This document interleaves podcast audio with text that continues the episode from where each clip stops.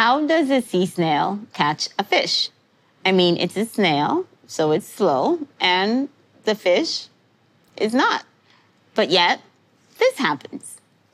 Hidden under the sand is a cone snail, and that orange thing you see is kind of like a tongue. We call it a proboscis.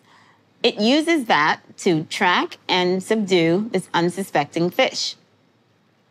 In this predator prey interaction, these are clearly not your garden variety escargot. These are assassins of the sea. And their weapon of choice is venom.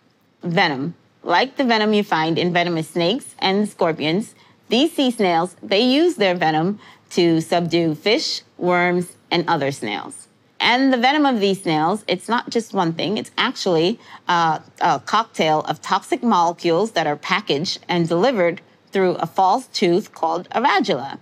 You can think of the radulas as hypodermic needles. Now, no need to worry, these snails are practicing good needle habits because each radula is only used once. Now, from your own knowledge about venomous organisms and the keep you up at night fish killing video that I just showed you, you might think that venom is dangerous and all bad.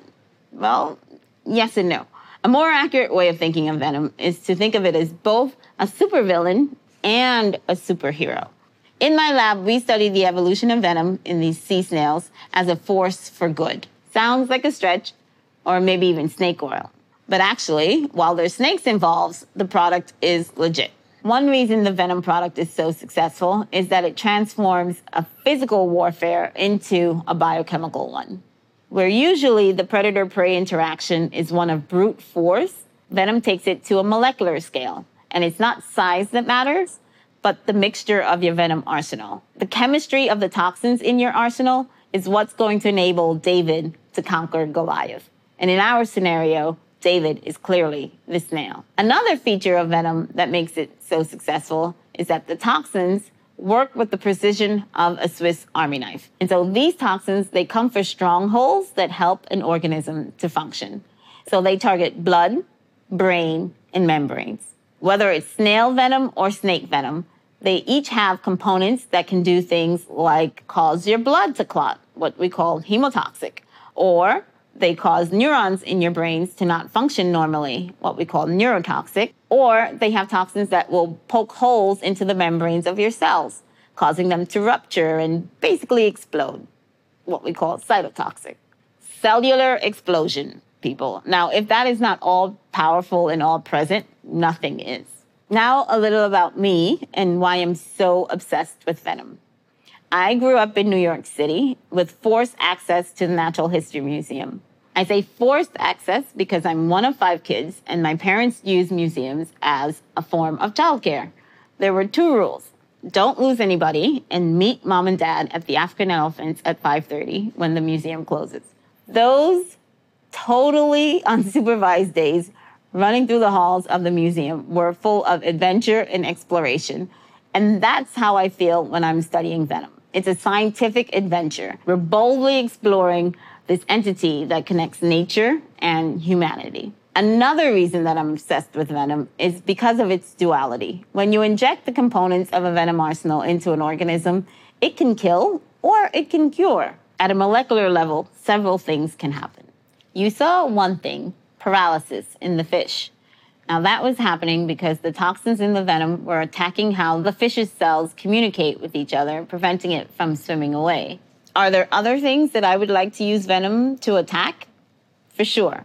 And one of those is cancer. Cancer tumors are cells, and like all cells, they communicate with themselves and their environments around them.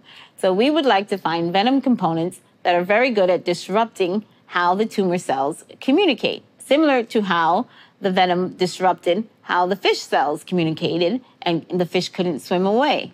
In my lab, we study cancer as a channelopathy.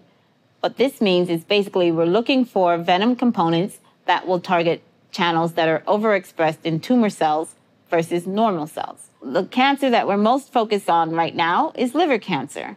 And that's because since the 1980s, the death rate of liver cancer has doubled, and it's an emerging threat in the US. In a screen in which we had cervical, neuroblastoma, prostate, and liver cancer cells, we found a compound from a terebrid snail that seems to attack liver cancer cells and only liver cancer cells, and none of the others that were tested.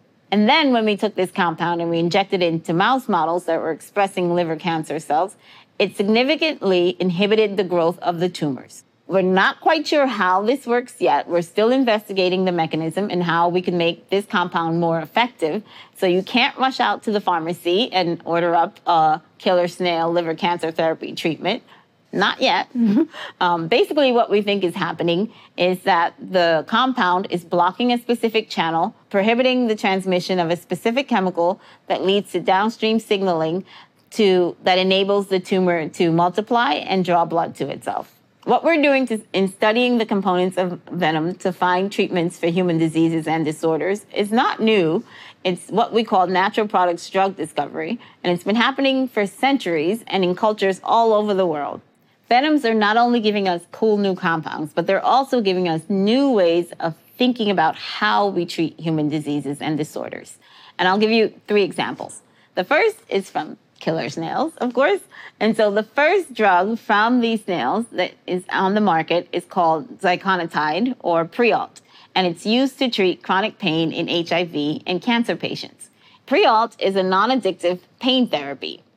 Three magic words when you think about how we're treating pain currently. We're using things that have a huge cost of addiction. So think of morphine or think of any of your favorite opioid out there. What the snails have done is they've shown us a way to treat pain without the addiction, which is huge. The next example comes from the Brazilian pit viper. From these snakes, we've derived a compound called captopril. Captopril is used to treat high blood pressure. And captopril is a breakthrough drug, but not only in and of itself, but because it advanced a whole class of drugs, what we know as ACE inhibitors, which are the most commonly described for treating hypertension and heart failure. The last example is from the Gila monster. And this is a really exciting example of understanding the ecology of these organisms and pairing it with efficient drug discovery. And Gila monsters are binge eaters. So when they bite into a large meal, they release things in their venom that lowers blood sugar. So what's the drug that you think we found from the Gila monster? A compound that is used to lower the blood sugar in diabetic patients.